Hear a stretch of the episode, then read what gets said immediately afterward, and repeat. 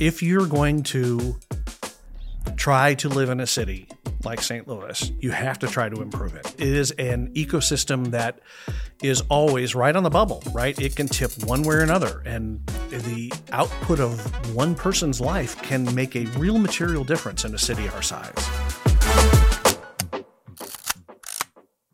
Hello again. Welcome to the Pre Pro podcast presented by Splice House. My name is Bill Parmentier from Old Storm Studios. I'm your host. Today's episode, we have two guests from the same company, much of the same background, and they're also married. We have Eric and Mary Thoelke of the branding strategy company TOKY from here in St. Louis. Welcome, guys.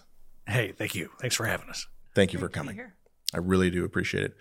So, TOKY, first of all, um, I want to know where did you guys come up with the incredibly creative name of TOKY for your for your design and uh, branding strategy firm? Uh, it's because I have an unpronounceable German last name oh. that everybody mispronounces. Hmm. So, and this is going back generations.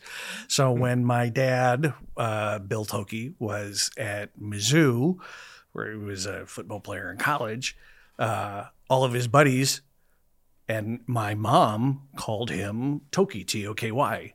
Uh, so it's not something I made up. It was something that my mom and his, my dad's friends made up to call my dad that. So all my life, dad was called Toky. Everybody called him Toky. Hmm. Hey, where's Toky? Not Bill, just Toky. I, I, had no idea what my dad's first name was until I was like 30. I was like, oh, you're Bill? I had no idea. He's like Madonna or Prince. Right. He had one name. Right. Yeah, he was that guy.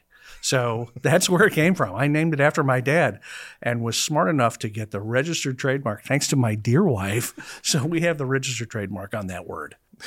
Do you really? Yeah, we oh, really awesome. do. Yeah, cool. Which there's a there's a uh, a cell phone company in Mexico City named Toki, and uh-huh. if you go to toki.mx.co or whatever it is, yeah. yeah, it's there, and they keep they call us up about every three years and are like, "Are you ready to sell that mm. and, and your URL because mm-hmm. we'll buy it. So no. yeah. And the answer is no. The answer is no. Answer, is, no. No. No bueno. um, so uh, I want to talk a little bit about the company TOKY before we get into like more personal stuff, which we will get into, Mary. Um, uh, TOKY, in my opinion, in my knowledge, is one of the premier branding and design firms here in St. Louis. Um, you've won a lot of awards over the years.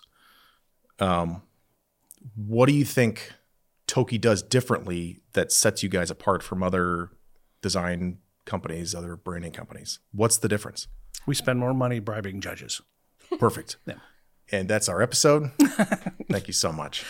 I, we I, we went into this. Uh, Mary and I met at Fleishman Hillard, um, where oh. she was on the account side, and I was one of the creative directors.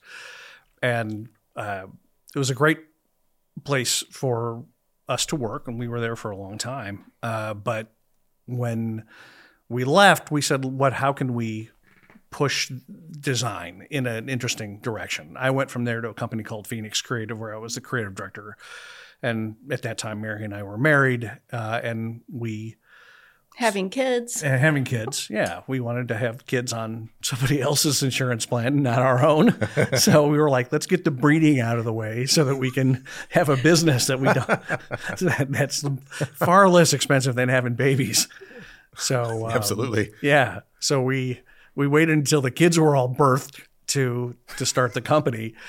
Uh, Which we started a month after our fourth child was born. That's right. And if Matt O'Neill, you're you're listening to this, I'm really sorry to break it to you this way. that was why we did it. Um, and so we, yeah, we were we had to uh, we had to start it like that. It was tough. I think our joke was, I had a baby and you had a baby, and yours takes more time. Yeah. Because I think when you start a company, mm-hmm. you have no idea what it really takes. Mm-hmm. Um, but we were committed to doing great work. To doing great work in the city and we wanted it to be creatively led and not led by uh, account side. Mm-hmm. because I, I think it's a very different kind of result that you get. And that's really been our focus for 25 years yep. which was design first. Yeah absolutely.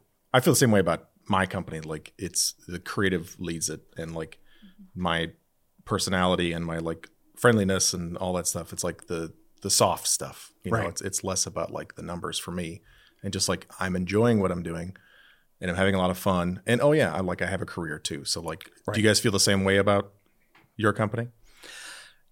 Yes. Um, and, you know, we've had people say to us, so you guys don't operate a real business. You have a, what's called a lifestyle company because you've built it around the lifestyle that you want. We're like, there's, there is no harder lifestyle than doing things in a third tier city based on the quality of your design. That's just the stupidest thing that you can do.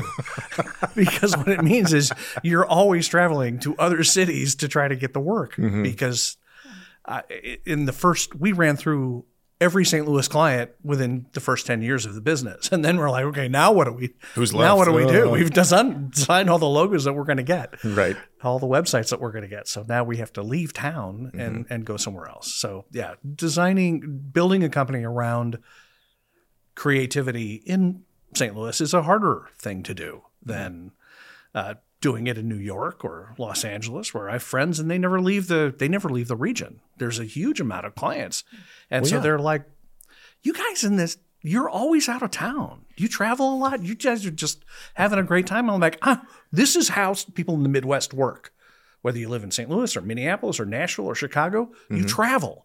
If you're in Los Angeles, you drive two hours in in New York, you drive two hours to go six blocks. In Right. St. Louis, you get on a plane for two hours to go to Indianapolis and go to, you know, Cleveland and go to New York, DC, Dallas. Right. wherever. So it's just this is the dynamic of working in the Midwest. I mentioned that like um, over the years you've accumulated some some hardware for the shelves, some Yeah. some, some awards. And Lucite.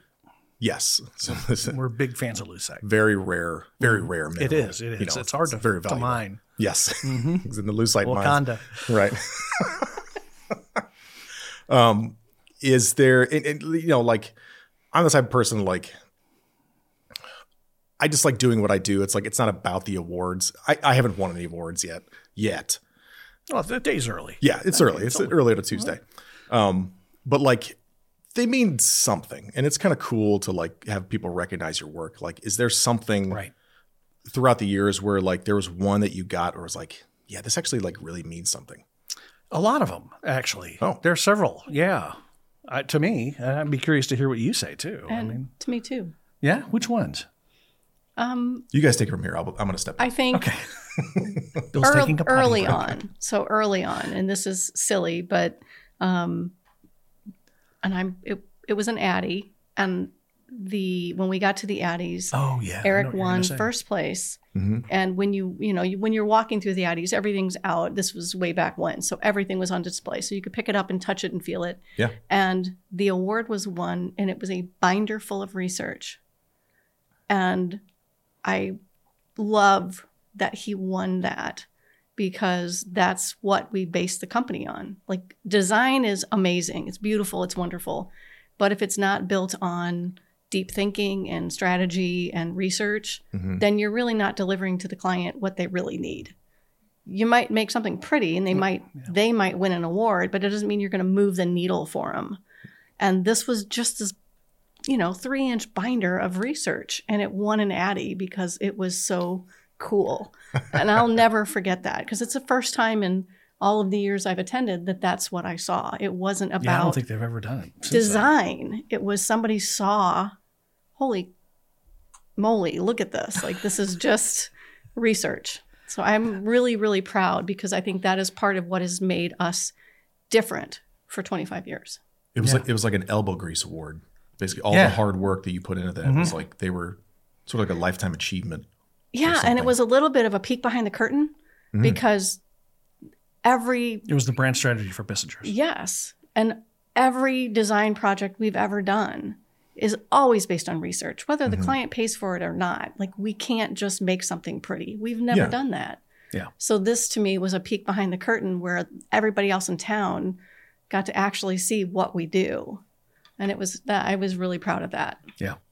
I mean, uh, why do people in St. Louis, you know, care about awards? Just because, again, we have to work twice as hard to become recognized by our peers and how you get people to want to work with you in St. Louis and is to get people to move here a lot of the time from out of town. So we're, you know, we've attracted teams from Florida, from New York, from uh, Kansas City, Chicago. from Denver, from Chicago, and you do that because people are like, "Oh, yeah, I've heard of you guys," and you they've heard of us from our awards, and so it's it is more Okay. for recruiting than it is for clients, Yeah. but it's hugely valuable if people come in and go, "I want to work with people who care about the things that I care about, and I care about the creative." Um, those people again, you have to find them from the outside, and especially now in a post-COVID world. I mean, this is this is the game. We've had two hires in the last couple of weeks, and one of the two of them has been from out of town. Both of them. Oh, well, that's true. You're right. The last yeah, Travis is from. yeah, you're are- right. Travis from is from town. Wichita. You're right. It's also, I think that it's an expense, and a lot of people don't realize that it's a gift to your employees. So we have an amazing creative team, and mm-hmm. whether it's our writers, strategists, designers, they all work together. So it takes a team to win the award, and by the company spending the money to enter all of these things and letting the team win, it's our way of showing them that we also appreciate what they do. Yeah. yeah. So it's not only helping us Right. in recruitment, but it's also it's a way to say thank you to your team where sometimes they're there late nights or weekends because Mhm. they haven't quite gotten it to where they want and it's it's nice to show them appreciation. Yeah, and I mean, we or from early on, we were always like the people who do the work are the ones who are going to get listed. You don't get to be a a you don't get a pass to get on the awards credits just because you're the you know executive vice president CD in charge of you know uh, production. Uh, uh, you know, you have to earn your way onto those awards. And if you were a junior designer and you were the one who did all the work, you're first on the list. You uh, we Yeah. so we did it from basically the people who had the most involvement. So usually the the most senior most people are at the bottom of the list and not at the top of the list where usually they are. Right. Yeah. So like your guys' names aren't on all the awards. No, absolutely not. Oh. I'm a nun. So I, Okay. I'm not I'm not creative. I, I kind of do everything that no one else wants to do. So I'm Yeah, just kind of back of house. That's still part of the process. Though, Oh my like, God. Supporting everybody else. Keeps it's all, us. Yeah, you know, It's it's like a big web Yeah. that like if one of the strings gets pulled, it, the, the whole thing comes. down. Absolutely. We just picked the award up and scratched my name on the bottom. You know, Mary perfect. Mary, Mary helped. Yeah. Mary billed it. helped. Mary got us paid for this turkey that Eric brought in. hey, that that's very important. It's very important. Absolutely. Made sure we didn't get sued for all the stupid things that we did. So, what awards are you? I think I know what you're going to say, but I mean, I, I Yeah, there's Eric, many ones? that I'm proud of, but that one Sure. I'll never forget. I, I you know, getting the first uh, the first year '96 when I got my first two things in in communication arts, that was a big deal. Getting a platinum award and being on the the cover of Graphis in 2018 or 2019, whenever that happened, that was a big deal. We were one of 14 companies in the world, and there were only five people in the United States, five companies in the United States who got a platinum award Really? from Graphis, and we were one of the five from the awesome. United States. Yeah, I mean that was Is that Cool a, as heck. Now, I don't know what that is. And Yeah. Probably a lot of people don't know. graphic designers. is. Graphis is a is one of the two big uh, design journals, and Hmm. it's the most lavishly produced ones. They they produce hardbound books. I mean, these are Oh wow. these are keepsakes. Yeah, they're and they're beautifully designed. Um, and then Communication Arts is the other magazine that a lot of people know. I was going to say Highlights magazine. That well, that I have never had an award from Highlights, but Oh, I would I would welcome it. You should try it. It's, Yeah, it's I, nice. I haven't considered pitching them. I'll put in a good word. I appreciate that. it's very kind. So, well, that's yeah, that's amazing. Like, uh, yeah, those kinds of things are really cool. it's an, a huge international magazine for the industry, and you Yeah. guys were top fourteen, one of fourteen 14 from the, the- whole In the whole world, yeah, that was fun. And you know, and then having the article written about us in in communication arts was Yeah, was huge in yeah. 2015. That was awesome. Yeah, you and Jay going and getting the for uh, the Webby Oh, the Webby, yeah. Yeah. When we beat the Google, when you beat the when uh, we beat Google. That Oh, year. did you really? Yeah. And our web team was like five people. And yeah, that was, Yeah, that you was guys awesome. went and had far too much time receiving that award. yeah, that was fun. We went to New York when we went to the Webbies that year. It was that was a fun fun year. And then we won, and they interviewed Jay on stage, and the whole thing was you have five words. That's your speech. You only have Oh. five words, so you have to pick your words very carefully. So Jay, who's the most taciturn guy in the world, was like, "Sorry about that." Got got to go up on stage and Yeah. and accept his award in front of all the celebrities and everybody that were at the Webbies that year. That was a Oh, lot that's of fun. amazing. yeah. I was home with a sick kid. Oh, dang. And we were in New York partying. Yeah. We were also raising four kids at the time. So Mm-hmm. just kind of background noise over here. Yep. I understand that. I totally understand. Um, so it sounds like w- what you guys are saying is that like you're a brand strategy company, but the other branding that's just as important is your own brand for TOKY. It's like not only for clients, but like Right. hiring talent as well. Yeah. And so would do you think that like other companies, not just branding companies, but like video production companies or creative whatever creative services or something should Yeah. like focus on your own branding just as much as your client's branding? Absolutely. I mean, you're for for people who serve the broad creative industry, whether those are advertising agencies or branding companies or graphic design firms or whatever. Um, those kinds of people, the people who populate those companies, the people who populate marketing departments tend to be people who are very finely attuned to interesting creative. So if you talk to them about in in the vocabulary that they respect and demand, which is f- cool, fun, interesting, all of those mm-hmm. things, then you're going to be much more memorable than somebody who's just put together a bland package and doesn't do anything with it. Hmm. So your videotape that you sent to us was awesome because we had no idea who it was when we got it. We were just like, this is really cool. I don't know what this is until you Thank you. called us like three days later and we're like, that was me, Eric. That was, Yeah. that was Bill sending that to you. Mm-hmm. And I was like, oh, that's why it was fun. Yeah.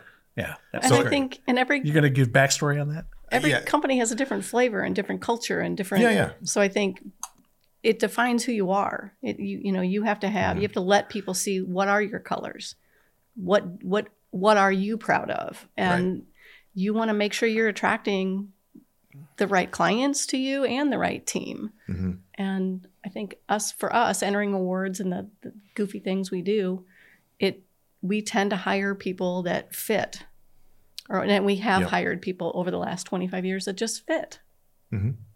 I mean, I'm not at a point where I can really like turn down a lot of clients, but like there eventually will probably be some clients that I just don't mesh with a whole lot. I Oh, mean, yeah. have you have you experienced that? Like I know we're Oh, talking about branding like this is our brand. You know, we're generally like nice, good people and we like to get along, but like there's probably a company that came along and said like we want you to desi- design a brand for our deforestation company or something, Oh, you know, right. something like that. Where you're like, eh, I'm good. Yeah, I mean, and a lot of that, is, as you, I'm sure, know, comes from time, having the time to build your business the way it was. The first five years when we started the company in '97, we were, uh, eight years yeah, You it was you take just- five to seven years before we got to the point where we could afford to turn people away. Yeah. It took that long, and but when we got to that point, that was a happy day when we could say, Yeah. "We're just, I'm sorry, we can't take your disgusting, horrible, We just can't do you know, right project so right sorry. now." We would love to, but right. we just can't. We just don't have time for you right now. we, we were already booked. We just got booked yesterday. So, but that has that process of being able to hone a big group of clients that you start with who are often they're coming to you because you're fast, you're cheap, you're available, you're willing to work until three in the morning to deliver something at nine. And then over time, you're able to whittle that down and get to something that has purpose. And we literally, uh, we about eight years into the into the company, so we're talking, you know, 2005. We had our entire company sit down and we plotted, had everybody plot on a graph from the project kinds of things that they wanted to do from best to least, and then the the uh, y-axis was the clients that we want to work with from best to least, and we figured out everybody got to vote. And we took our clients then, based on the findings of that internal survey, Yeah. and we fired a lot of clients. And that got- cleared the way to focus on the clients that we wanted to get. Yeah. we either got too busy Right. Or- we just priced it. or we just until they it. said, no, we can't do this. Yeah. yeah. Wa- ha- Was there a point where you price it to a point where they were like, yeah, that's still fine? Yeah. And you were like, uh, No, no, no. Once you're once you're we got to those people who wanted to hang with us and they said, We'll we'll go ahead and go with your price increase, then okay. all of a sudden you're like, Well, this pays for our ability to go over budget on these other things that we really believe in, but we don't have the budget for. We also um, have done a tremendous amount of pro bono work in 25 years. Oh. So those types of client, clients also allowed us to, you know, pour our passions into the arts and Right. into things that um, don't always have the funds but really need the help. Mhm. So, you know, you're careful about who you turn away and why.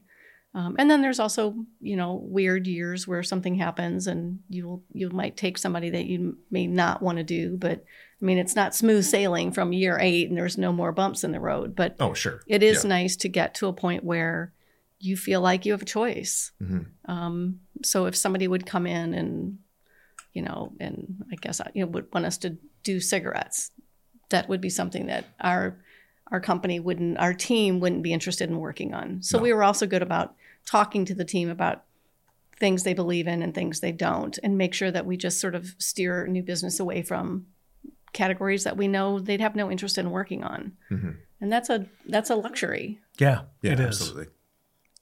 Yeah. One job for you, one job for me. That's exactly right. Yeah. Yeah. I try I try to do that too. It's it's difficult, you know, at the size that I am, but like I want to be a TOKY someday. Yeah. One of these days. Someday. Tell me more about the uh some of the nonprofit work that you've done. Like I mean, how how do you find the time to do something like I know you want to because we all want to do that kind of stuff because it's it's it's the right thing to do. It's very fulfilling, but like how do you find the time to do those sort of things?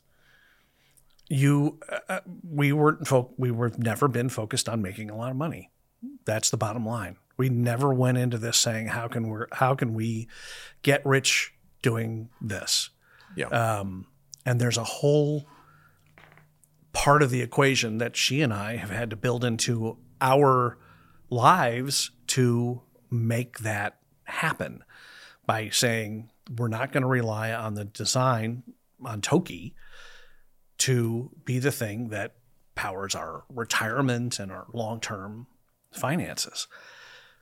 That drove other decisions. By making that decision about the design firm, it drove other decisions that we had to fulfill in our lives somehow. Mm-hmm.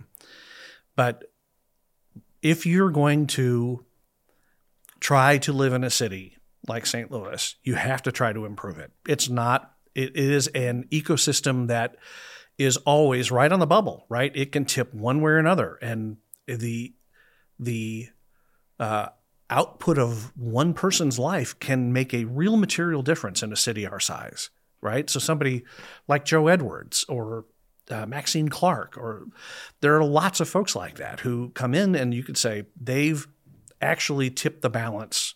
And there are lots of lots of folks, restaurateurs, Gerard Craft, we were talking about earlier. Um, Gerard Craft's had a huge impact on this city. And it's easier, I think, to make a, a bigger impact in a city like St. Louis. So if you're willing to do the work, you can make a, a big positive contribution. But if everybody just puts their head down and says, the art museum will take care of itself. The zoo will take care of itself. The opera theater will take care of itself, right? The contemporary art museum will take care of itself. Then they won't take care of themselves and they'll flounder and they won't be successful and the quality of life will go down. Mm-hmm.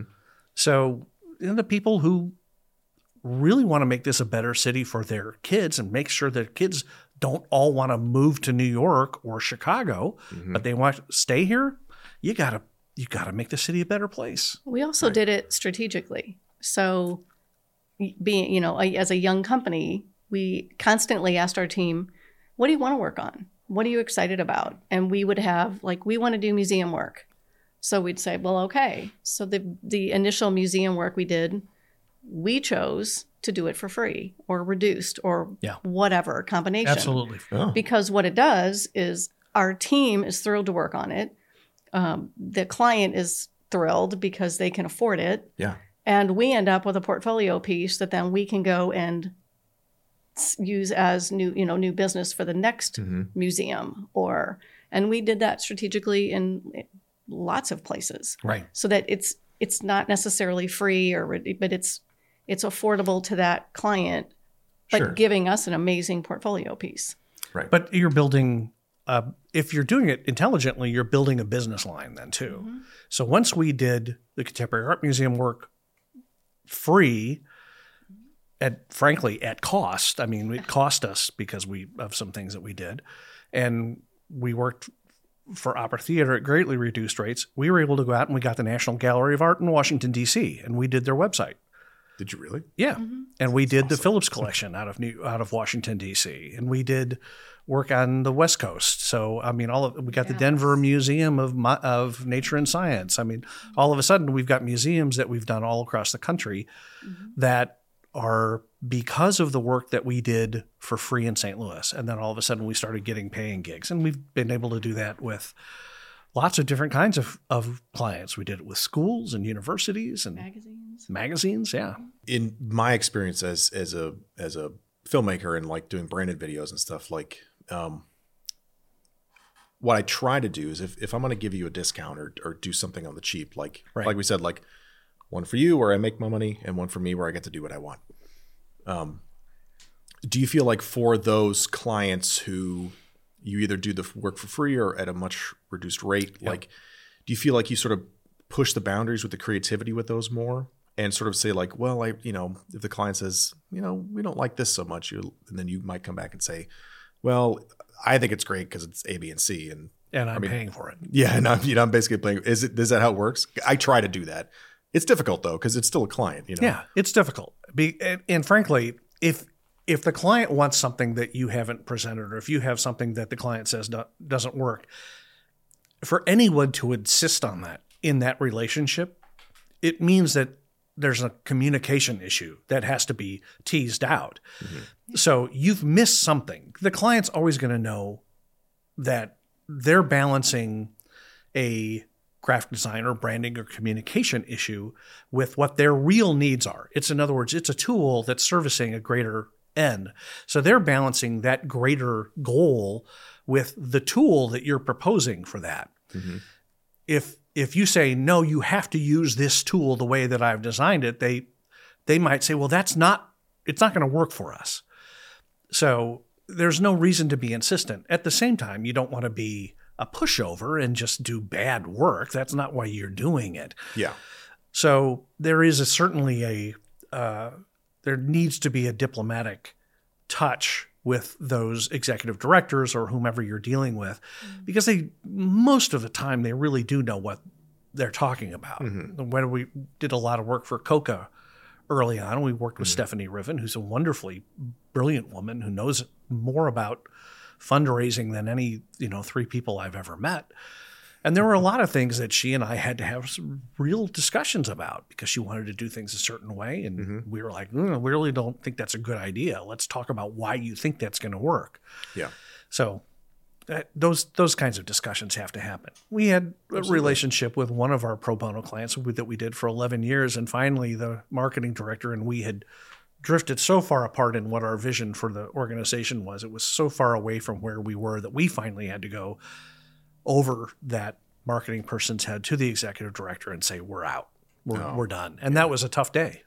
Absolutely. Yeah, Yeah. absolutely. But it, it, that kind of stuff has to happen because It has to, I mean, like yeah. you, you as a company and as creative people, like you still have to grow. Yeah. Right. And like that situation just stagnates you. And Right. I, I, It I did. hate that. We had, I mean, it was tough. We were firing a really, firing people that we r- really enjoyed as people, really believed in in their mm-hmm. Uh, in what they were doing for the community and their creative product, and we had had more than a decade of doing work that we had in international awards magazine. We'd won just award after award for, and and we're still friends. But it was time. But it was it had just gone stale. Not only stale, it had gotten adversarial. Well, and sometimes it happens Yeah. just so, you know, we're huge advocates for food outreach, which is in our neighborhood. They were there before us, and we just a- adore their mission and what they do. And I think we helped them for 10 or Yeah, 12 about- years. Yeah, yeah, And more than a decade. we don't any longer, but it, it's not because we don't believe in their mission. We have a small team, and our team was just ready to go on to the next. You know, they they it, you you can only channel so much time toward pro bono, or so when after ten or eleven years, if they're like, can we do, mm-hmm. can we pivot and go over here? We as the Right. you know as their team lead sort of have to say yes, we can do that because you you don't want to make your team work on something that they're just Yeah, like I don't want to do it this wasn't again. fun anymore. You got to switch it up once in a Yeah, while. Like, and and that's Yeah, hard yeah. because it's something you believe in, and but mm-hmm. you do have to you have to be able to step away and say we love you guys and we'll support you, but you know it's time for us to pour our energies into the next thing. right. yeah Yeah. So we've done that too. Yeah, Okay. yeah. The whole the the pro bono thing is a was has been a an ongoing discussion for for many many many years. The last Yeah. twenty years we've had we've had this discussion about pro bono work and the right way to attack it. You know, watching Tom Townsend doing all the great work that Rodgers Townsend has done over the years for uh, Black Rep. I mean, they've done so many interesting things, and and we've really tried to watch how they do things, and we've talked to mm-hmm. our friends at conferences. How do you do this stuff? And nobody has a good answer for it. I mean, I don't know. How, I it's just you feel, I think everybody's feeling their way through it. I was hoping you guys had had all I, have- I wish I could tell you. I think the only thing, the only advice I can give you is it's hard when everyone knows how generous you are to say no. Yeah. And we made a a huge effort about five years ago, six years ago, to sort of say we really have to say more, more. We have to say no more often, hmm and we just realized that you you you can be so giving to the point where you can't get the paying work done at the Yeah. level that you need to. Uh-huh. So we really, you know, that that's my advice for a young company that wants to give back and and grow their business. It's you know, choose wisely, make sure it's something you're passionate about that can add to your portfolio, hmm but don't be afraid to say no, you know, thank you, but you know, our plate is full. Because it can you can start drowning. and maybe you know think about uh, exchanging that expertise for a seat on the board. If it is somebody that you i mean say i'll do this for you but i want to be on your board. Because then you create contacts that you can leverage into paying work. Hmm and that's we did that for the contemporary art museum and we're doing it now for the frank lloyd wright house for the luminary right? Ah. so being able to say i'll do this and then along with that you're going to have to write them a check every year. So not only are you doing free work but you're writing writing You're them a check. paying them now. but if you're doing that to be able to leverage a broader uh, range of contacts who are already predisposed to be involved with the kinds of organizations you want, you could consider it a good new business effort. Yeah, an, an investment. Right. Yeah. We've talked about a lot about like the client side and and um, sort of accounts and things like that, and sort of working with clients. But like I want Yeah. to talk about just kind of design in general. Are there? Do you guys subscribe to any like? Here's our top five sort of design bullet points that we always have to hit, and this is what makes great design, or is it just kind of fluid, like based on the client or the needs or the ask or whatever it is? There's, I, I would say that there is no recipe. The only recipe we have is what do we, what can we do that we haven't done before? Oh. I was just, I was telling Mary, there's this, there was this great story I heard. I read this great article about Brian Eno. It was in the New York Times about a week ago. It's a great article, but he talks about how he was working with U2 and they invited Luciano Pavarotti in the, into the studio to do a piece with U2, which seems just like a weird combination. Mega group. But they brought him in. So here's Eno and U2, and they're in the studio, and Pavarotti's just sitting on an enormous stool in the corner. It's you know, Of course he is. and and watching them work, and they're making up the songs in the studio. They're right. They're writing the songs and they're experimenting. Go, it doesn't really work. Let's do something else. Mm-hmm. And after a while, watch two hours of this, Pavarotti comes over and he says, "You're just making everything up." and Eno said it was amazing because this was the first time Pavarotti had ever watched music being created. Oh yeah. He's used to singing music that's been around for 400 years and it's mm-hmm. established. He's never watched music being formed. Mm-hmm. And the fact that when artists go into projects, they don't know what's going to come out of the project. right. and he was irritated by the process of creation. it was to him it was a waste of time. It's like, what are you doing? Can't we just get to the music? Right. And they're like, It doesn't work you, that way. Luciano, really? You've never seen this happen before. It's- So us or with our team, Pavarotti's like the account managers Mm-hmm. and the project managers. and it was like, come on, what's the story here? Why is this taking so long? And the creatives are like, this is what happens, man. We don't know where we're going. We got a jam for a while, dude. We got a jam for we're going to blow the spit out of our out of our recorders, you know. And after you, we need five minutes just to get the get the flute dry before Yeah. you can even think about making music. So it takes time, and then you show up one day and it's no, and you're you're just sleepy, you're crabby, you know. You tripped over the cat on the way out the door, and Yeah. you come in, you're not in the right frame. You're Mm-hmm. thinking about you know the kids got soccer tonight. I gotta. It, you got to focus. It takes Yeah. time to do great stuff. it's you- I, I hate trying to force it. If I'm like, Right. man, I, I got to finish this script next week, but like today, I'm just like, I just don't have it today. You know, like Right. I, I just I'm gonna do something else just to kind of clear my head. Like I I like having a deadline and like sort of it's it's sort of the, the procrastinator in me is like waiting to the last minute. Like I'm gonna finish the script, and it's like I like it. I always like it at the end, Yeah. but like a week ahead of time, I'm like, I know I should work on it, but I just don't have it right now. Well, Yeah. it's, that's design. That's- I mean, yeah. writing is design, and Yeah. you you don't get to push a button and say, "Oh, this client wants this," and and you do this, this, this, this, and you, it pops out.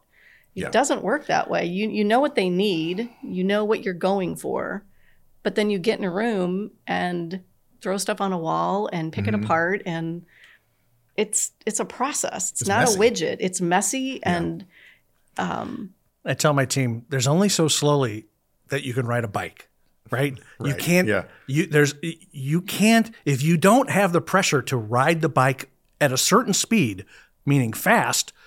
The bike just wobbles and falls over. Mm-hmm. You have to have speed behind you in order to make a, riding a bike work. And it's like that with creative. If you don't have a deadline, if you don't have a little bit of a fire under your butt, it doesn't flow. Yep. So for me, I'd rather have three days go by where I'm working on something else, let it get a little tight, and then shoot a bunch of caffeine Yep. Uh-huh. and stay up all night and dream about it in the middle of the night. And all of a sudden, I have the focus that comes from a deadline. I'm riding the bike at a good speed. I'm going fast. The bike is stable. And I know, I know now, after having done this for 40 years, I'm going to be okay. I'm not worried about it. I'm not panicked. I know that this is what the process feels like. And the process feels a little like panic. and that's just the way it's going to be. But it's A lot it's, like it. it. It is a lot like it. Which is why I don't have any molars left. I've ground them all down. They're just smooth oh. little nubs back there. right. But by God, I'm not panicked about creativity anymore at hmm. 63 years old. Finally. Finally. Only took 40 years. Right.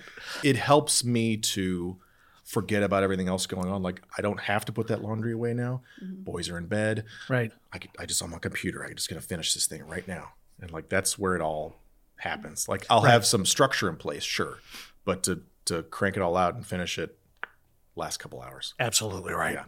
Absolutely That's right. just how we work, I It- guess. it is. It's a. It's and people think it's procrastination. It is not procrastination. yeah, yeah. It is. riding the bike. It Yeah. is. It is rubbing two sticks together slowly does not get you a fire. Mm-hmm. You've got to put some fire. You got to put some energy into Mm-hmm. it to get the energy out of it. I yeah, it's funny you mentioned that because that that's the impression that I get from if I'm in contact with a client or or somebody on my crew who's like waiting on something or whatever. It's like it's like How, how's that thing coming, Bill? I'm like honestly, I haven't gotten that far yet. Yeah. like it'll get done. Like you told me Friday, like it'll be done Friday. Don't worry about it. It's Tuesday. Yeah. like don't sweat it. At the same time, do, do you maybe you do this too? I'd be very curious. So I think the way creative minds work is fascinating, right? Because mm-hmm. I don't think I don't. This this is me. I don't know how what this black box is that I have. There's a part of my mind that is a black box even to me, and I know that what I have to do is I feed it stuff that's kind of around what I'm thinking about Yeah, yeah. and I do that intentionally. Like I, I start to, I put myself on a on a, like an idea diet of things mm-hmm. that I know that it will enjoy consuming in the black box and it goes into the black box. And this is the thing that stays up all night and and starts coming up with ideas at 2:30 in the morning. It like bakes overnight. exactly. And in the morning, it's the easy it. bake oven of creativity back in there somewhere. Right. And then all of a sudden, when you're ready, you've if you've nourished it enough, it has what it needs to synthesize things that start to come out in your fingers and in your mouth and on your typewriter and in your computer, which is a miracle in in a way. And I don't know how that happens. If I could replicate it, I could give it to others. Mm-hmm. But all I can't do that. I all I can do is look for people who have good black boxes. Mm-hmm. And they don't know how to do it they know how to teach other creatives kind of how to get there, but they can't teach non creatives who don't have the black box. People who don't have the black box get really irritated by the black box. they really don't like the fact that there's a black fucking box in there that that that you don't know uh-huh. how it works. Yeah. We have a project manager who We love. we love She's her, amazing. but she hates the black box. She doesn't have the black box. She no, she has no black box. She has a big red button. And then she, has got a big emergency. She's like, no, we're not going to do that. So she, whenever we go to the black box thing, she's like, mm-hmm. I am not going to be in this meeting. I am not going to be in this meeting with you because you guys are doing that thing that you do, mm-hmm. and I'm not going to be a part of this. Mm-hmm. So yeah, Uh, to answer your question, yes. you do. Yes. Uh, t- Fascinating. To, to a certain amount, I would say. So, like, um, what was I working on? Uh, oh, when I was uh, writing scripts uh, with the Spice House guys earlier Yeah. this year, um, uh, thinking about uh, for a um, who was the client? It was a uh, meat delivery service. So they, it's like you know, it's like sort of like Omaha Steaks kind of thing Got it. um, but a different client. Um, I mean, I like thinking about the script. Like, I just devoured every piece of their website, Right. and like looked up competitors, and also sort of just, like listening to like uh, like old country western music too. Right. Which, there you go. And like, I don't know if that was a conscious thing or what, but it, I just kind of went on like this bend, this bender of like old, like country western music my dad used to listen to. Awesome. You know, that kind of stuff. Perfect. Like, and it's just one example of like, I think it helped me. I don't know. Maybe it did. Maybe it didn't. But it, but it, at the time, it felt good. It felt right. right. Same thing of like, uh, you know, um, I've got this sort of sci-fi horror movie script that I've that's been in a drawer forever that like I love, but like I would listen to like this like dark electronic music at night when I was listen when I was when I was writing that, and then I, I went on a bender of like watching sci-fi movies and stuff. Like it all just like you said, you put certain things into the machine Right. And then you sort of crank the dial and some it spits something very similar out the other end. Yeah. But yeah, it's it is like that. I absolutely. Yeah. Yeah. And I can't like I can't if I if I need to focus on a, a genre of something in particular, like I'll take genres of other the same genre but in different mediums and sort of all put that together and surround myself in it. You know. So this this is a I'm going to take us down a little bit of a rabbit hole, and you can cut this out in the final. but I'm. eh, Have you ever noticed when people are thinking about things, they roll their eyes up, right? That, that they, I yeah, I do that. They, you do do that too, right? And there are a lot of people do do that, and it's interesting because I've thought a lot about this this depiction of mind, right? So it's not not your brain, but it's it's your working mind, and and how is your mind configured so that it allows you to do what you do?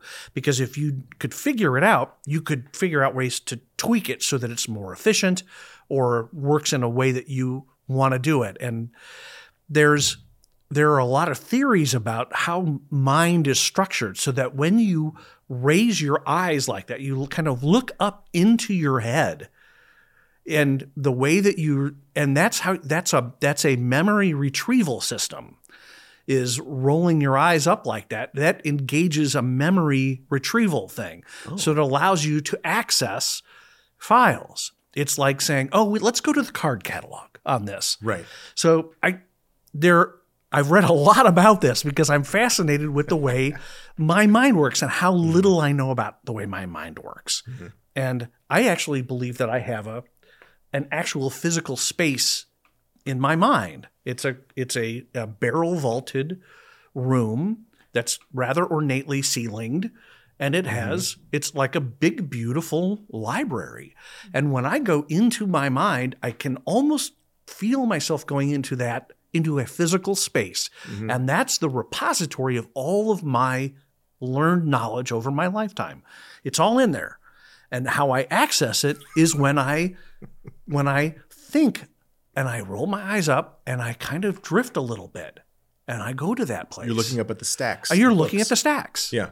so, and I know that I do this. So I, I I'm, I'm I'm sorry I've taken us down this rabbit hole, but it's something that I've thought a lot about, and Yeah. I I'm fascinated because creative people do these same things. They have these same habits, but we don't think about what those habits mean and how universal they are. But they tell us something about how a creative human mind is structured. I think that's fascinating. It is really fascinating. And yes, he goes there. You you can tell when he's there. Oh, oh When yeah, he's in the we'll be talking about. I'll, you know, I'll read some article about some science thing, and and I'll look at him, and and he'll do that He'll be- thing, and he'll be like, "Yeah, I, I read about that in Science. It was like October of '97." I'm like, "What in the Uh, heck?" Like he can, he'll pull. Nerds Monthly episode. Yeah, Right, he, he can. He 45. will Yes, literally exactly. pull articles out of his head that he read. 15 years ago or 10 years or 5 years ago or Oh, 3 but it, months and- ago. but it's filled with crap. I, you know, jingles from absolutely, yeah. 1960s cartoons. you know? Same, yeah. My my wife gets on me about this of like, how do you not remember this date that we went on, and yet you can remember this obscure kids cartoon that we watched that you watched 30 years ago? I'm like, Yeah. I don't know. This passwords. is just how it works. I can't remember passwords to save my life. Yeah, yeah. But by God, if you want to sing the theme song Mm-hmm. to F Troop, I can cover that for you. See, it, in my head, I picture I'm either like in a movie, like I can picture a, this 3D space and like how something is like built or the way that like where the camera is going to be, like in my brain. Like if I'm thinking about something, mm-hmm. like I can see where the camera is, like the POV, Yeah. basically, and I can be either in front of the camera and picture the things behind me, or I can be the camera and see the things in front of me. That's interesting. I don't, you know. so the just- question is, did your did you end up where you are because that was the natural architecture of your mind, or did you build that architecture as you grew into your profession? Because I love architecture and books. So I built mine as an architecturally significant library. So it, you know, that'd be really interesting to find out. I just think that I could do it. I, I'd love to just sit down with somebody, you know, and have dinner with them all night long and Yeah. just talk about structures of mind. on our next episode the structure of the mind and I do not have the black box. you don't have the black box No. What do you do you have something that's different something that you sort of tap into to like get black, the job done black heart. Thanks, honey. i love you too Um, no, I mean, or, I just is I'm it just not, like focus and like i'm gonna get this shit done yeah, I think it's I focus. I'm going to get this stuff done, and um, I think I'm more. I don't know, kind of. I, I don't know how to describe what I do. I can I can do 65 things at the same time, Right. multitasker all the time. Yeah. Like Yeah. people will look at me and say, "How how do you function?" Because I'm constantly interrupted, and I'm it. yeah yeah So my brain just works completely different. Right. do you keep everything just kind of like everything's got a category and you're sort of checking things off as you go along or like Yeah, I I mean, I'm very I, I, organized. I imagine this sort of visually because that's just Yeah. how i think Yeah, I mean, I'm I'm I make lists. I mean, I, I'm crazy about. I mean, like my my text messages are my to dos, so they stay on my phone until Mhm. I'm I've completed this thing. Like unless it's a family text, because you know they'll ignore it well they'll text like, "Hey, are we going to Zoom on Saturday?" Yes, um, but for the most part, if a tenant would say, "Hey, our sink's backed up," or you know, our team would say, "My computer's not working." If someone texts me, it stays there until I've fixed it, and then delete them. Like it's that's oh I, delete, okay. delete, delete. Yeah, yeah, yeah. It's everything for me is keep a list, and then it comes off that and then list. sweep it away Yeah, Our done. oldest daughter is an emergency. Eh, she works in the pediatric ICU. at Children's Hospital, Cardiac ICU. cardiac ICU. Oh my gosh. And she is she has is not a planner. She would she would admits this, but she's fabulous about dealing with emergencies. So mm-hmm. if something comes up that has to be done, she can get it done without panicking and everything else. She's built more like Mary. She has the ability, she's not necessarily a long term, right? She's not necessarily, this is Katie, not Mary. Right. She's good at sort of taking care of things as they come in to her. That's her mm-hmm. process. And Mary's much more of a list based person. Let's get these things done. Let's make sure it goes. And she's fabulous about juggling lots and lots and lots of Yeah, and nothing And just- I can't do that. Yeah, it would drive him crazy. He's like, "Shut the Just door! Don't me bother nuts. me. Right. I, I need to. I need to focus." Yeah. And if I shut my door, I'd have you know six faces smashed up against the window, like That's true. you know, Mom. buildings burning down. And Right. so I'm always like, I mean, people walk up. Do you have a minute? It's like, sure. Thinking I have the phone ringing and Right, yeah. Yes, I have a minute. What do you need? And you just Yeah. you just switch and take care of it. And Yeah. so Mary I don't. does HR, legal, tech, billing, books. I mean, she just she has so many things that she I know. I don't know how she does it. right. you know, lights are out, tree blew over. I mean, it's just, I'm, it's crazy. Yeah. You keep everything running.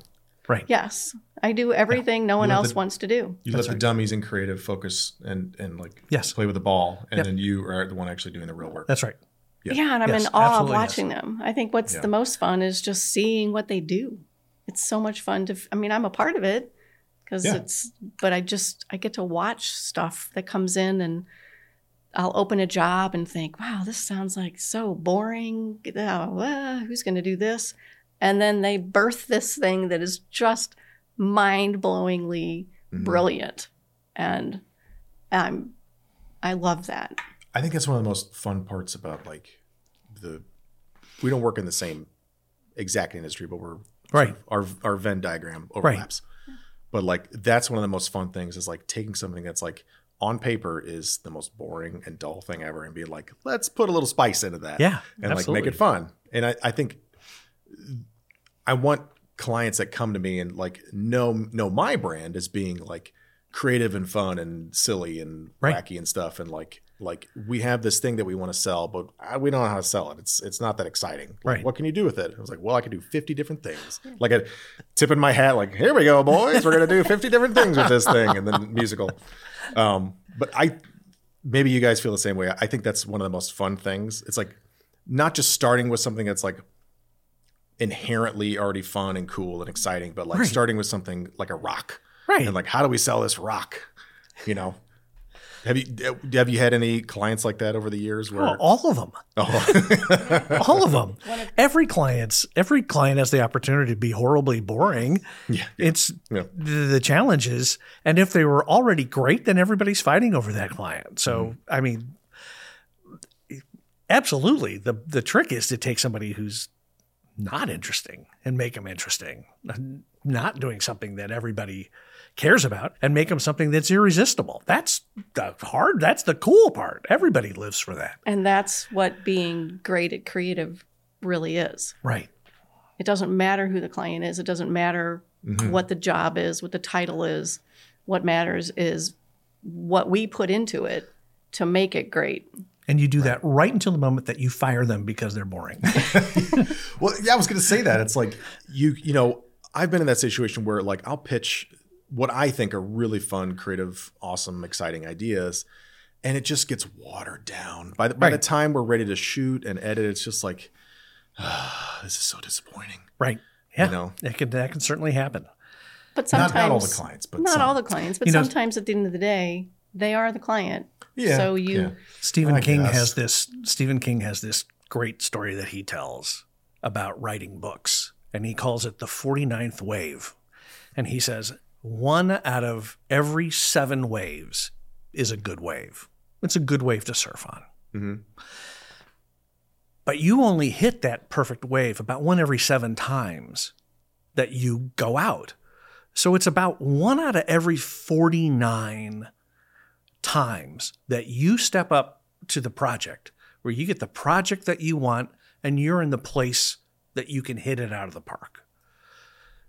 and he says that about himself that I can write all these books, and sometimes I'm just not in the right place for them, but I do it anyway. Yeah. But it's not my best work. There's nothing I can do about that. I can't control that. That's what the outcome is. Sometimes you publish them, sometimes you shelve them, and you wait to see what happens later. Mm-hmm. And the same thing with us. I mean, we we are going to do our best every single time, but you know, we also try to say, take the long view. What did we learn from this? Let's do better next time. Let's see if we can make it better. And we've gotten, I mean, let's hope that over 25 years of of of this firm's life that we've gotten better at walking clients through the through it and we've built up our arsenal in our brain of all those little arguments that you have to have to cajole them into doing what you're going to do and figure out all the little ways that you can politically work around them to get what you need to have mm-hmm. done. So we've gotten much better about getting our way even when clients don't agree with us. Is that just an ex- an experience thing? And, and like like here's our portfolio. Here's all the awards that we won. You should maybe listen to us. Um, yeah, I think I think it's it's knowing. We had a big presentation today. We had done. Uh, we're doing logos for this um, company out of Boston, and we had gone through two rounds of logos. We thought we had a great logo at the end of the second round, and then they found a an obscure competitor uh, in uh, Arizona who they never compete with, but it, they had a similar. A, it was a logo that was close enough that made them say, "We can't go to market with this logo that you guys have come up with." Same industry. Same industry, two different markets. A, a 250 person company that we're working for versus a 12 person company that they found in Arizona. Mm-hmm. But it was close enough that they first sent us an email and said, What do you think? And I said, Not close at all. Don't worry about it. And then they said, We think it's too close. We can't do it. So, round three, we came back today and we showed them an entirely new set of work. And this time, I kind of knew how they'd react. And we were able to guide them through a presentation. And at the end, they were like, That was great. That was what we needed to see. We understand. And it wasn't because we had different people working on it or we were particularly brilliant in the third round, but we'd learned how they needed to be spoken to and how we needed to set it up. So I had this huge walkthrough, um, sort of a setup phase before we even got into the creative work about these logo designs and how what a logo is and why it, how it has to function. What is a logo? Right. And why you use a logo and why why do some people do these fancy things and some people do these really so all this stuff. It was all just a, a way to get them their expectations and and set have them re-see the problem in my terms. And once I knew that that's what they how they needed to see it, and not only that, that only comes from the experience of having worked with these guys now for six months, being able to say, here's what we need to give to you. And hmm. it's going to work. Did it? Did they end up going with the first logo that you wanted, or one of the newer ones? One of the, but the new ones, but the ones that we wanted of the new ones. Very okay. Right. Good. So it worked. Yes, it worked. but it was, and so I think that you just, man, you just get better about that stuff. You kind of Sure. just learn how to read the room better. And we're always farting around with it. And That you're always you have to learn how to talk their language. You know, they're all Yeah. different. Their brains are all different. So Yeah. by getting to know them and understanding what they need to hear, you can, or the team can find a way to, to get them to choose which version we want them to choose. It's just, you know, what order do we show them in and why? Right. because some clients you want it to be the first thing you show other mm-hmm. clients you don't want it to be the last thing so they they the team has gotten really great at learning who the clients are and how they need to receive in order to set up the presentation to guide them to the answer we want them to choose What's the strategy for this meeting? Like, how do we line up our right Yeah. our attacks? so if we're showing speak. five logos which one do we want the one we want them to choose first or third or fifth like mm-hmm. we and they've gotten great at getting to know the clients well enough asking the right questions and understanding how their brains work to know how to present how to how to show the work that we Yeah. do to get the results that we hopefully will get. Doesn't always work, but it, it seems to more and more. I find that incredibly fascinating. Yeah. I think if, eh, eh, if you talk to anybody who's been in the business long enough, that they're like, "Oh yeah, there's tricks." Yeah. Yeah, it's it's like it's it seems like like like a little mini psychological warfare. Yeah, Yeah, absolutely. a absolutely battle is. where Right. You're, you're like manipulating It's a seduction. them. Yes. It's a seduction. yeah, totally. Yeah. I think that's that's that's that's almost more fascinating. Baby, it's like cold the- outside. you Yeah. know? Yes. oh, you don't want that logo. You don't want that logo, baby. It's this one over here. I really like bees. Yeah. Softly playing some music in the me. background to influence That's that. right. Yeah. Yeah. Oh god. Um so uh you guys are married and you've been married for how long now? Uh, 29 years better get it right. in in a month. In 29 years in a month. In Is that two right? weeks. Two, three weeks. A few Okay. weeks. So back in 97 when you were starting Toky, Yeah.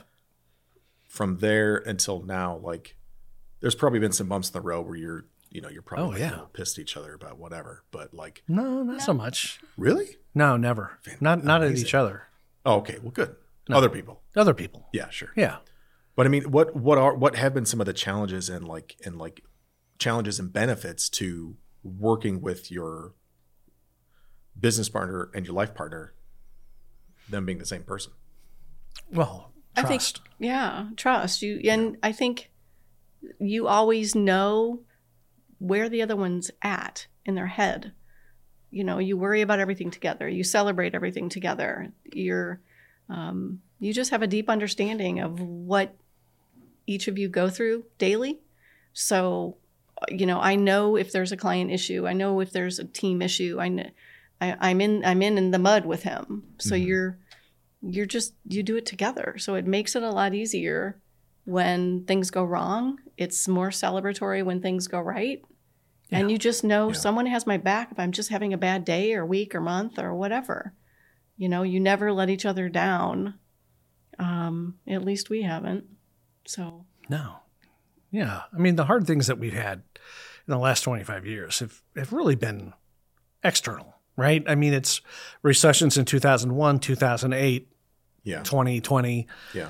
Um, you know, those kinds of things, they suck. I mean, they're horrible when they hit, but we've we've gone through them enough now that um, we kind of are like, oh, here we go again, and we we know that we'll be okay, and if we keep our heads down, and you know, we're we're thrifty, we're thrifty Scots people, so we're we're we like. Um, you know, we still have the same. We still work on the same IKEA desks that we bought in 1997. Oh, really? Oh yeah, I That's mean, awesome. and we're yeah, we don't spend a lot of money on Overhead on stuff. on glamour, Yeah. right? It's it's so that we say, can put the are- money into the work. Uh, so you mentioned sort of um, going through all the external Mm-hmm. crises and issues over the years, like recessions and pandemics and Right. et cetera, et cetera. Like, how have you learned to manage those and come out the other side, you know, without tearing each other's hair out? Uh, and then, did you, you know, in a piggyback onto that, 25 years ago, did you see yourselves then as you are now? Yes. yes. Absolutely. Really? Yes. Yeah. Mhm.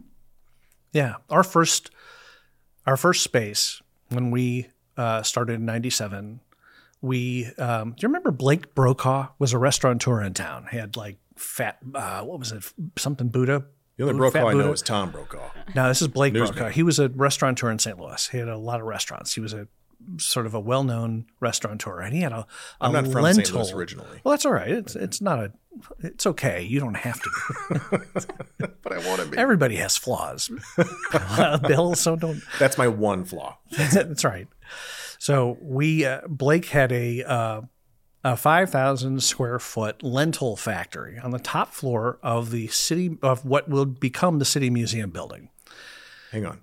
What is a lentil factory? He would sh- shell or process lentils for use in his restaurants. He, So he would Oh. import raw lentils Gotcha. and soak them, I think, and then mm-hmm. shell them. I'm not a lentil guy, so I will I have to take a pass on knowing the process. but he had this horrible, smelly, five thousand square foot place on the top floor of, the, of that of the building that became the city museum building, which mm-hmm. at the time was a shooting gallery for junkies, and Cool. and so that was our first office, and it was five thousand square foot, and it was a dollar a square foot to lease. So, um, the No AC, no heat, and panes of glass missing panes of from glass the and the big industrial windows were missing, And you wanted this place. and I wanted that place, And it was because it 5,000 was big enough feet. to grow the business. yeah. So we were able. We figured we could get fifteen to twenty people in into that office Yeah. before we outgrew it. So we were trying to give ourselves enough runway that we could make that work, and we did indeed grow to that size in that space. Uh, and um, over time, took out the the uh, train spotting bathroom that it came with, and and and fixed the windows and put in and AC. built a foyer and- that and actually had a door that got wasn't. rid of the junkies who were Yeah. trying to break in at night when we were doing 20 hour days there they tried to break in at two in the morning and i'd be in there working on my you know little $14 an hour project and Oh, calling mary because i wanted to make sure she knew where the will was in case i got killed Three o'clock in the morning. There's somebody outside the door. I'm like, what am I going to do? I'm, come and get to me me. yeah. and we uh, tried to build the business so that it was durable. Um, We were involved with another company that was rather spendthrift during the dot com roll up and uh, spent a lot of money. Uh, and it turned out that that was not a good plan for them because when the dot com bubble burst, uh, they rode a bunch of bankruptcies straight down into having to sell the company. And our little business, which was still a part of that business, survived and was the only thing that was left after every all the other pieces of the company had burned away. And it was because we were in our dollar a square foot space with IKEA desks and were built for thriftiness. And in 2008, we saw the recession coming and we pulled our team into a room and said, everybody batten down the hatches. It's going to be rough the next six months. Start saving now. And everybody did. And we ended up having some really good years because we we had enough time, enough foresight to be able to go out and find some counter cyclical clients in healthcare that got us through the recession. And uh, we came out stronger in 2010 than a lot of companies. So I think we've just we just learned how to write it, and um, I don't know. We just We also, you know, if you're an owner of a place, of a creative shop, you have to get used to rewarding yourself in good years and taking no salary in bad years. Because if you don't do that, you have to fire staff. And then people expect that you are going to look after yourself first and the team second. And they'll reward that disloyalty with short term and leaving and wanting as much as they can extort from you. And we always put our staff first and said, we're going to cut our salaries to zero and we'll support you guys through these three recessions. And we've done it. we've done it three times and oh, got the team through and the team stayed intact and, and and we've been rewarded by having people who've been with us for in some cases 24 years 20 years Wow. We did Right. the same for vendors. I mean, we had there was a couple of years where some of our clients didn't pay their bills, but they had, you hmm. know, bills that needed to be paid by really important vendors of ours, and we paid them because we didn't want our vendors to get hosed because our clients weren't Yeah. Didn't make it through. There are other. So it's just it's it's called doing well. the right thing. yeah Yeah. they're You small know, we- businesses too Right. We've always Right. done the right thing and taking care of the team, and if it means eh, okay, we're not going to get paid for a year, it's like okay. and money's money once you we you know the good years Yeah. you get money in the bank Yeah. and then when the bad years come along you live on the money it's it's not a it's not a you know it's not fun but it's okay no. it usually doesn't last that long But it's more important to not cut team. I mean, there's a lot of companies where it's Mm-hmm. like they get the client work and they grow, and then the client goes away and they lay all these people off. I mean, and that's just Yeah, it's just terrible. I- Horrible. bust cycle. it was one of the things, and they design their structure so around these team pods so that they can wipe out a t- pod efficiently. Mm-hmm. They're they're they're they're structured to jettison that limb. It's like eh, it's an arm. We can cut that arm off. Boop, Just there one- it goes. It's their pinky toe. Well, we'll regrow that arm later on. Really important. No, those people are traumatized. Yeah, absolutely. Right.